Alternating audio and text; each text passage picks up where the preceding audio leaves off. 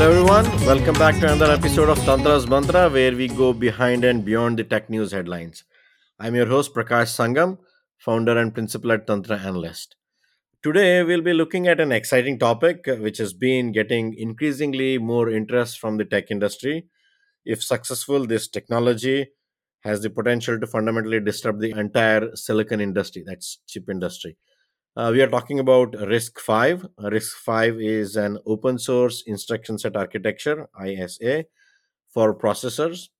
It is relatively new, was developed uh, at UC Berkeley in uh, 2010 or so, only around 12, 13 years old. So, being a new entrant, till recently, it was not considered a serious contender against giants like Intel's x86 and ARM uh, architectures but obviously that has changed because of few market developments. First because of some of the uncertainties around arm licensing specifically nvidia's unsuccessful attempt to acquire arm and uh, followed that by licensing dispute between arm and qualcomm. It's been in the news for more than a year now. And also there is this acute need for high performance energy efficient processors in the market especially with AI going all out. All of this has made industry take a serious look at RISC-V. At the same time, RISC-V ecosystem is making considerable headways in developing technologies and expanding the ecosystem. There are a lot of big players interested in this uh, architecture, but there are uh, still a lot of questions on its roadmap, growth, and its ability to be a formidable challenger against the well-established incumbents, uh, x86 and uh, arm that is. So, to discuss all these questions, we have the most suitable person with us today, and that is Calista Redmond, who is the CEO of uh, RISC-V International, a non-profit industry group that oversees the development, standardization, and the promotion of RISC-V. Calista, welcome to Tantra's Mantra. Thank you so much for your warm welcome. Uh, we're excited to uh, share in our journey together uh, regarding RISC-V uh, and uh, help uh, the community, you know, kind of get on board. Very well. So again, thank you for coming over. Many people know about RISC-V, and especially recently. Uh, not much is known about its origin and its journey, at least well known yet uh, in the industry. So, could you briefly explain that to us? You know how it started uh, with RISC-V Foundation, a transition to RISC-V International, and so on, and also your association with the organization. Absolutely. So, you know, it's it's exciting because we're not talking about anything brand new here. The RISC architecture itself is based on ideas that uh, go back more than 40 years to the to the 80s, 1980s, mm-hmm. which uh, kind mm-hmm. of uh, was initiated by many of the founders uh, of Risk Five, uh, Dave Patterson and Hennessy, and that work then went into production. It's a basis of many modern computing systems today. Uh, you know, the initial uh, work on RISC-V, or the fifth version of the RISC architecture, was initiated back in 2010 as part of a lab at UC uh, Berkeley. And that lab was uh, was actually funded by industry. Mm-hmm. That included uh, Intel and Microsoft, uh, you know, over a period of years. And mm-hmm. uh, you know, the outcome of that is that uh, RISC-V was released to the open community back in 2015. Mm-hmm. So those are some things that sort of uh, give us a longevity, but also uh, building from a well-established foundation. And you've been uh, associated with uh, RISC-V for a long time now, or? Uh, I personally joined RISC-V back in uh, the winter of 2019, so I'm I'm coming up on mm-hmm. uh, five years with the organization. Mm-hmm. And uh, you know, prior to that, I was over at IBM for about 12 and a half years, and previous to that was uh, you know an entrepreneur with four successful startups. Mm-hmm. You know, in, in my time at IBM, I helped uh, and was part of founding or running of three different open hardware movements mm-hmm uh, in networking as well as uh, you know the power architecture, and then also uh, around mainframes. So I have a long history with open collaboration for the hardware part of the uh, of our industry, and uh, it was really an honor to be called to take the helm and the stewardship of uh, RISC-V through RISC-V International. Indeed, it's all the right background to take RISC-V to the next level. So, uh, you recently uh, concluded a major summit in the Bay Area, uh, your uh, America's Summit. Could you talk about that and what were some of the takeaways from the event? So, you know, the RISC-V Summit North America was our third major summit this year. Uh, we've grown, and mm-hmm. uh, this was the first year that we had a major summit in Europe as well as China and then also North America. Mm-hmm. So it really, you know, starts to showcase our global adoption and uh, momentum that we're seeing, which were definitely highlights, and you could see and feel that engagement and energy across more than a thousand folks that uh, joined us at Risk Five Summit North America. In fact, we were up uh, 40% year over year in you know the number of registrations we saw, and nearly everyone actually attended as well. So you know it's one thing to talk registrations, and then you count well how many people actually picked up their badges. And wow, you know the energy and the excitement, the collaboration, the networking, the innovations, the showcase of hardware uh, in our developer zone. Everything really captured the spirit, attention, and momentum that we're feeling and seeing around the world. So, you know, it was a great event to talk not only about the progress that we've made, I think at an accelerated momentum than uh, even you know prior forecasts had shown for mm-hmm. uh, RISC-V adoption, and you know that's something that was uh, you could really see. It, you know, it's it's not just talk about the future, but the future is here. Mm-hmm. And those are some of the uh, you know key milestones that we've been looking for and uh, had been working uh, working hard on over the last year.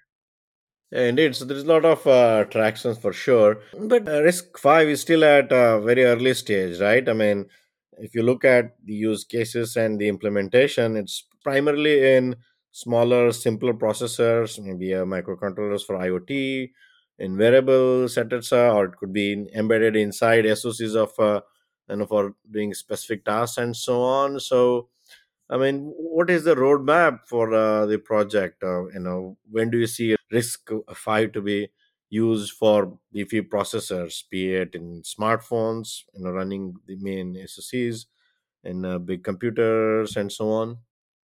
So it's, it's interesting. You know, I think a lot of the work that is has been underway, really, you could see at the summit this year. So it takes a few years for hardware to get from idea to tape out and implementation, uh-huh. and that's something that is, uh, you know, a hardware special thing. It, it's not like software where you can suddenly uh, invent it, you know, do do a few pull requests and away we go hardware takes time, and so do does the cultivation of open standards. Mm-hmm. You know, so first, just as a you know as some background, RISC-V is a global standard.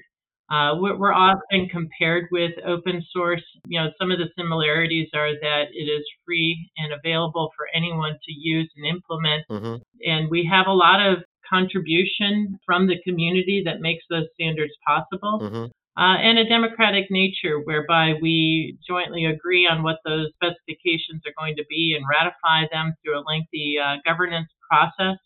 And we've, we've accomplished many of those this year. In fact, we're on course to complete 18 this year alone. Mm-hmm. But as an open global standard, um, you know, we don't apply patch updates like you do in software. We set the standard for the durable and foreseeable mm-hmm. uh, future of compute.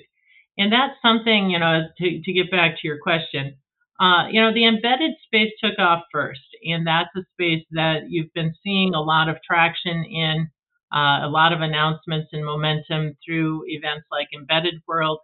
Uh, and that traction and momentum has been extremely strong over many years. Uh-huh. And you're now seeing a lot of that start to move up the compute, you know, complexity right? So into higher performance workloads. Uh-huh. You know, over the last few years, you've seen announcements of uh, companies like Esperanto or Tenstorrent or Ventana. Yep. Talking about data center, talking about those high performance workloads. Ventana is one who you know made an announcement about their Veyron 2 at the summit that is even more, mm-hmm. you know, not just parity but parity plus to other architectures. You heard from uh, Meta, who has brought RISC-V into their data centers for AI and acceleration.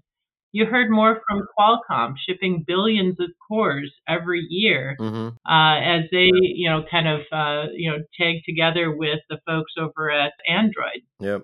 And Android has made significant announcements as well. So bringing it into handsets. In fact, you know, it was a it was a big moment for us at the summit when you heard a phone call being made from an Android smartphone on uh, RISC-V, and that's you know that's something that you know we've been uh, looking forward to for some time, and something that we see uh, becoming real. Yeah, indeed. In fact, I came home from our RISC-V summit in China with uh, the world's first RISC-V laptop. So these are, you know, we've moved well beyond embedded, and these are now uh, implementations that are coming to market across that compute spectrum. Just this week, in fact, at uh, Supercompute, there was an entire day dedicated to RISC-V and had many sessions, including a you know, sort of an innovations and uh, speed round that you got to see a, a lot of those new new uh, high performance RISC-V workloads coming to bear. Yeah, that's pretty impressive. And also, you know, I think it's the right before the summit, Google uh, came out and announced that they are moving uh, Android and RISC-V from just patch to uh, what they call matured uh, status or something like that. And also, Google and Qualcomm uh, talked about RISC-V support for Wear OS. So, could you talk about those as well? What those mean to the ecosystem? Yeah, so you know, oftentimes, uh, you know, software and applications out in the ecosystem want to see the base uh, operating system support before running on on that architecture, and that's you know that's been true whether it's x86, ARM, RISC-V, Power, Z, you know, all of the architectures have many different operating systems that run on multiple architectures. And by the way, that's not just for you know technical chops, that's because it's in the business interest. Yeah. You know, so if you're sitting over in one of those organizations, Android or Red Hat or SUSE, you want to be able to run on all the major architectures. And this signals to the market that Risk Five has arrived. Yeah. And that it's time to get your application running on Risk Five, you know, at parity or, or better, you know, fine tuned to the architecture on RISC-V. And so this is unleashing a lot of more uptake across the ecosystem. In fact, we've had to pivot to a more dynamically created, you know, logo chart for our ecosystem. So hundreds of workloads have been coming on board. We have all the major libraries on, tools and design resources for yeah. hardware design as well as accelerating developer on-ramps. These are things that are, are in our focus as we accelerate that ecosystem. Yeah. Honestly, you know, I, I look at ecosystem. It, it's interesting. You know, there are folks out there who think it may take us decades to catch up. But since we're the collective investment of stakeholders around the world, and that is, you know, something that we see multiple parties investing in at once, those workloads are coming online rapidly. And we expect uh, that in the next year or two, you're going to see all the major workloads are running on RISC-V. That, you know, runs in parallel to the hardware we're seeing.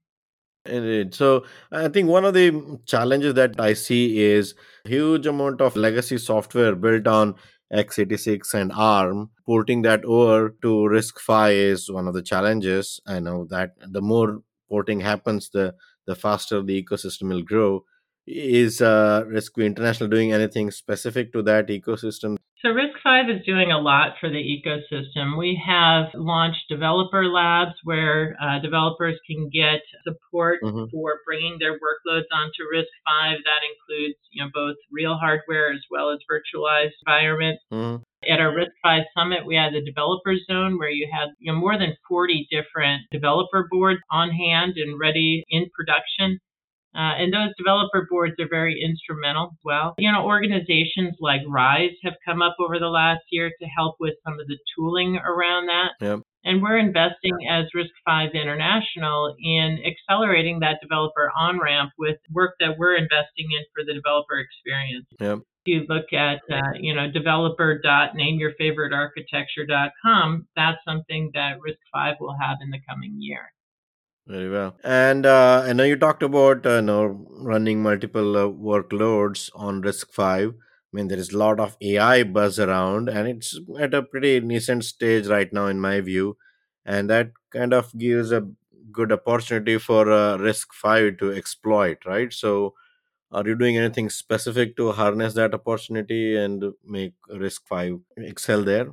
You know, AI is absolutely the buzzword du jour, right? I mean, everybody wants to infuse some level of AI along with acceleration Of course, yeah. new workloads, these ways to augment and accelerate and get more out of the compute power is something uh, you know that there isn't really a existing monopoly on by any other architecture. So hmm going after new workloads is something that has been a huge business and technical driver for startups, for mid-size, for multinationals, for uh, applications that are you know running on other architectures to you know focus their energy over to risk five. And you look across you know some of the analyst reports uh, you know some of the reports i shared at the summit hmm really show that risk five is being taken seriously in ai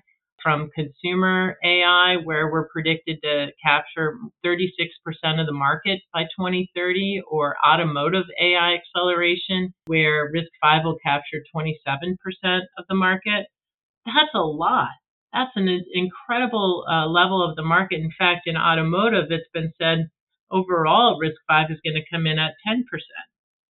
And so, you know, figures like this show that there's a lot of work going on within organizations already to hit those dates and those time frames. That's work that's already underway. You know, you hear from organizations like Meta and Alibaba who are actively bringing Risk 5 for AI acceleration specifically into their data centers. Uh-huh. And that brings you into, you know, sort of that next realm uh, of establishing uh, Risk Five is a very formidable uh, architecture to uh, handle those workloads. And Uh-huh. you know, the biggest piece of this is that design flexibility.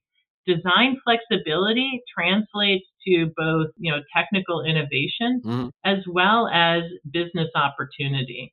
Uh, when you have that level of freedom, you're able to differentiate and compete much more effectively uh, within your market space.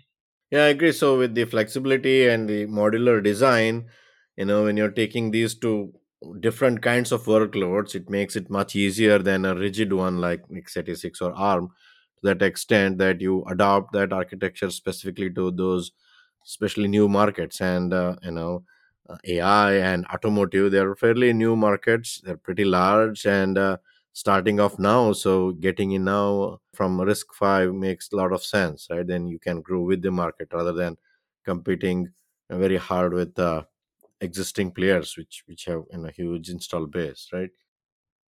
Yeah, and you know, I, I might even add that once you start to gain experience and expertise on Risk Five, mm-hmm. the potential to transition future generations of existing workloads from a uh, proprietary architecture over to Risk Five is a much easier transition. Yeah, true. I agree. Agree. So, uh, coming to the licensing aspects, I mean, as I mentioned in my monologue, there was huge interest in RISC-V suddenly because of, uh, at least from a public uh, point of view and you know media and other point of, point of views, uh, after the recent developments in terms of licensing litigation uh, and so on. Did you see that as well? Of, of course, the work was going on, but there was uptick in interest after those uncertainties in the market. So you you've touched on a few different things. Um, let's start with licensing. So Risk Five is freely available as a global open standard to anyone, and that means Uh-huh. that anyone can you know take it and run with it. They uh, Uh-huh. most likely are going to run with it in a way that's consistent with the extensions and other software and things to remain in lockstep with the latest developments. Uh-huh. Uh, you know, outside of that, they would be kind of left holding on to and developing an ecosystem singularly. Mm-hmm. But the benefit of working in an open global standard, much like you see in Ethernet, USB, HTTP, hmm you know, standards that have hmm transcended the scope of geopolitics to become innovation engines. That spurs opportunity for anyone to, you know, sort of uh, take that global standard and develop best-in-class, you know, components that are interoperable with the rest of the world. hmm And the rest of the world is very important. When you glue into a global standard, that means that you have expanded your opportunity to find development partners, hmm supply chain, and market opportunity. So both what comes into the product as well as where you can take it to market. hmm And you know, if you think about the number of things that we plug into USB, the secret sauce is not the USB, it's whatever you decided to plug into it. Uh-huh. The secret sauce on HTTP for web protocols isn't that you're using HTTP. It's the, the content and the capabilities of the website that you put in that browser window. Yeah. So, you know, Risk 5 is really kind of come in at a time where there isn't an open global standard for instruction set architectures. But as I said earlier in my remarks, this isn't brand new. The RISC architecture has been around since the 80s. Mm-hmm. What it is, is establishing a global standard that anyone can leverage. And then from there, innovate differentiate on that global standard. So I think that's an important, you know, area for everyone to sort of understand, you know, prior to thinking about parameters of geopolitics or commercial pressures or, or things of that nature, hmm which really are outside of what global standards are really about. Okay. And in terms of uh, being uh, you know open source, you know it has done wonders for Android, but it also has you know, challenges as well, right? In terms of fragmentation, forking it, and so on. How are you looking to manage it from a RISC-V uh, point of view? Just put in some guardrails that uh, the ecosystem can't veer off and so on, or? So Risk 5 is not open source, it's an open standard. And to that end, it's not something that is patched or updated later. Once we ratify an open standard, that's the standard for the test of time. Mm-hmm. You know, just as you would not want to take your USB standard and fork it off into the wilds by yourself because you'd then, you know, be kind of constrained to the ecosystem that goes with you. Mm-hmm. Risk five is is not um, you know something where folks would want to take that approach either. When you think about you know why you know ascribing to a global standard is important, ecosystem comes hand in hand with that. Mm-hmm. Just as much as you think about the investment needed to support the ecosystem that glues into your standard, that that is sort of a positive force that prevents anyone from any country, company, anyone from wanting to take a you know a forked path on that. They want to continue to engage globally whether you're building products and have development partnerships or going to market and want to have that market opportunity, you want to continue to ascribe to that global standard. You know, when you think about an example like Ethernet, once upon a time there were many proprietary ways of networking your data center. And those proprietary methods of networking your data center also made it uh, that you had to take that pro- same proprietary approach on what goes into your data Mm. center. So the servers and other uh, storage and other units that plugged in. Mm. That proprietary path is now obsolete. Ethernet came in, and now you have the opportunity to really bring any server in that ascribes to that global standard. It's very similar here. By taking a forked path, you cut yourself off from opportunity, and uh, that is, um, you know, usually not the business decision that is going to move forward.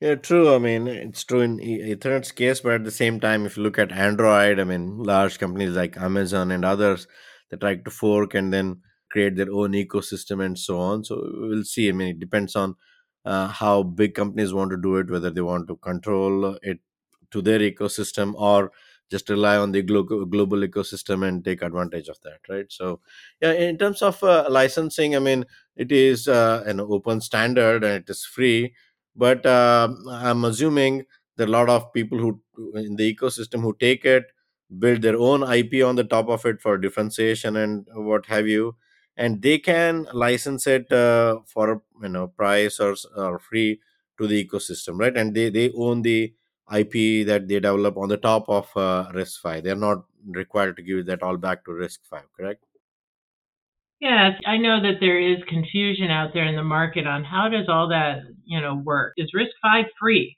You know, and and and I always, you know, want to be sure and clarify. uh-huh So leveraging an open global standard is always free. yeah What you put on top of that for your differentiation, hmm that specialized IP, the areas that you create to glue onto that global standard, those can be proprietary or open. uh-huh So the final implementation may often contain areas that you, you know, license IP from others. RISC-V International does not have a licensing fee uh, structure hmm across any of the base standards, you know, the ISA or the specifications and extensions that you're free to use to glue on top of that.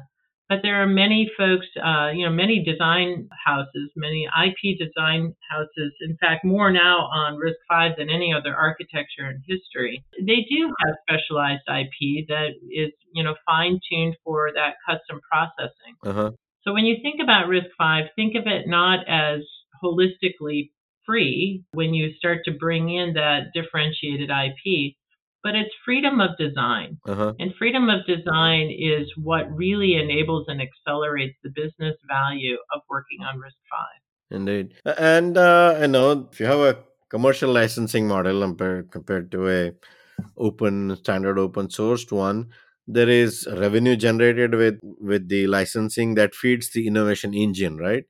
But in open source, that's kind of uh, absent, and you're relying on the ecosystem partners to develop it as a community uh, and so on. So, how do you see that affecting, uh, you know, sustaining this development and the pace of development and so on? I mean, it, it might start good, but when the big companies come in, one they want to, you know, customize it to to their uh, liking to their ecosystem, and second, they want to develop on their own, and what they develop on their own want to keep it for their own ecosystem, not you know, plowing it back to uh, to the uh, econo- the ecosystem as such. So as we look at what we cultivate and develop as a community, and there are about 75 different technical work groups that are going today, Mm-hmm. Ranging from security to, you know, vector extensions and things like that. Mm-hmm. We work on the things that we want everyone to have access to. Mm-hmm. We don't focus on that proprietary value. That's up to implementers and customers and end users that really are looking for that piece of differentiation. Mm-hmm. We work on what are the common building blocks that folks would like to have to move towards their implementation. Mm-hmm. And that's like the beauty of RISC-V. It's very modular. Mm-hmm. So you have your base ISA, and then you have a menu of extensions that you can add on to that, depending on the workload and the you know the design constraints that you're wishing to meet, or the design goals, right? Uh-huh. Maybe it's performance or power or space constraints. Uh-huh. So you know by by leveraging a open modular standard, you can get all of those base building blocks. Mhm. And then we have reserved encoding space to add in your own differentiation or to, you know, leverage in a way that benefits your final product. And so, you know, Risk Five really does, you know, work in collaboration with our community. Our, we're very community uh, driven. Mhm. And it's the contributions to those base building blocks that uh, individual companies and other stakeholders have deep vested interest in. Mhm. So they, you know, will get together, decide on, you know, the specifics of those base building blocks, and think of that as sort of the commoditized layer of design. Those are, you know, sort of like we all need Mhm. cement and you know wood to build our house, but you know how you decorate that house yourself and, and bring it to market is really up to you. Mhm.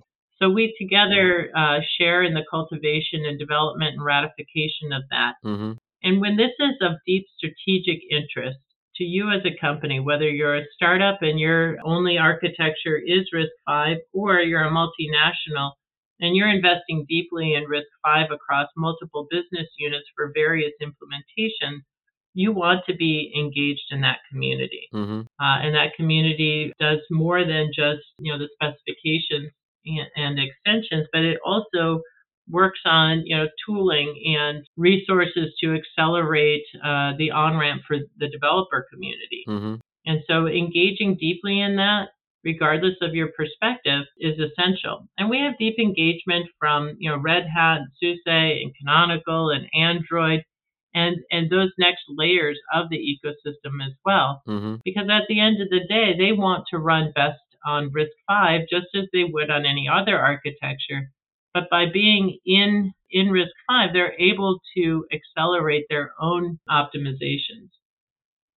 And, and this uh, this collaborative approach hasn't been a, a block in terms of fast improvement in terms of performance and the you know the architecture itself. If it is open source and community managed and led, you need consensus and so on, right? I mean, having a modular design really helps so that you, you can focus on the right things, but uh, you haven't seen any impediment to you know fast paced uh, development that is needed in in tech today.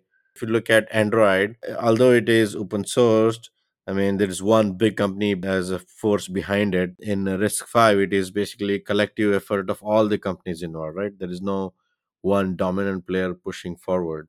So how that uh, dynamics uh, helping or hurting you in any way I think we're actually moving faster than what you've seen on any other architecture. uh-huh. So, I mean, I think x86 was, you know, the earliest out the gate in terms of driving a their agenda, right? And their agenda was sort of the driver that everyone had to wait for, look for, Yeah.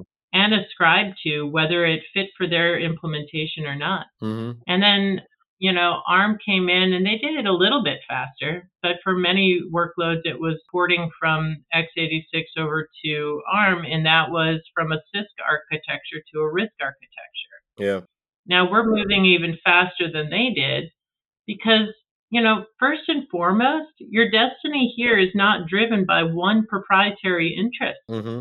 Your own interests are self driven as well as within the collective interests of your peers and other colleagues who also want to see those base building blocks Mm-hmm. with full transparency Mm-hmm. and ability to influence those decisions.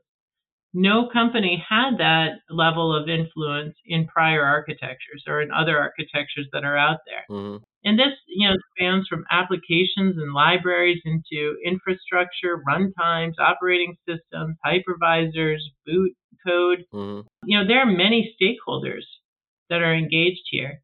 That collective drive is much stronger and self-driven Mm-hmm. than what you would find if you ascribe to the proprietary roadmap Mm-hmm. of another architecture. So it's we're actually moving faster and with greater consensus in the community and running multiple of these streams in parallel. Mm-hmm. So you know we're not uh, gating any of our implementers by the next release, and in that they're able to start their development sooner and get to market faster. And that's what we're seeing as we, you know, go around the world to all of these different summits and Mm-hmm. you know, more than 90 other events throughout the last year as we see those implementations coming to market. Okay. And there is more, you know, R and D, and it's more interest because you have multiple companies, you know, multiple people involved, right? Not just one dominant force. So you're not beholden to one company and its limitations. Yeah, correct. Okay. It's an absolute multiplier effect. Cool. So my last question. So where do you see RISC-V uh, in next five years?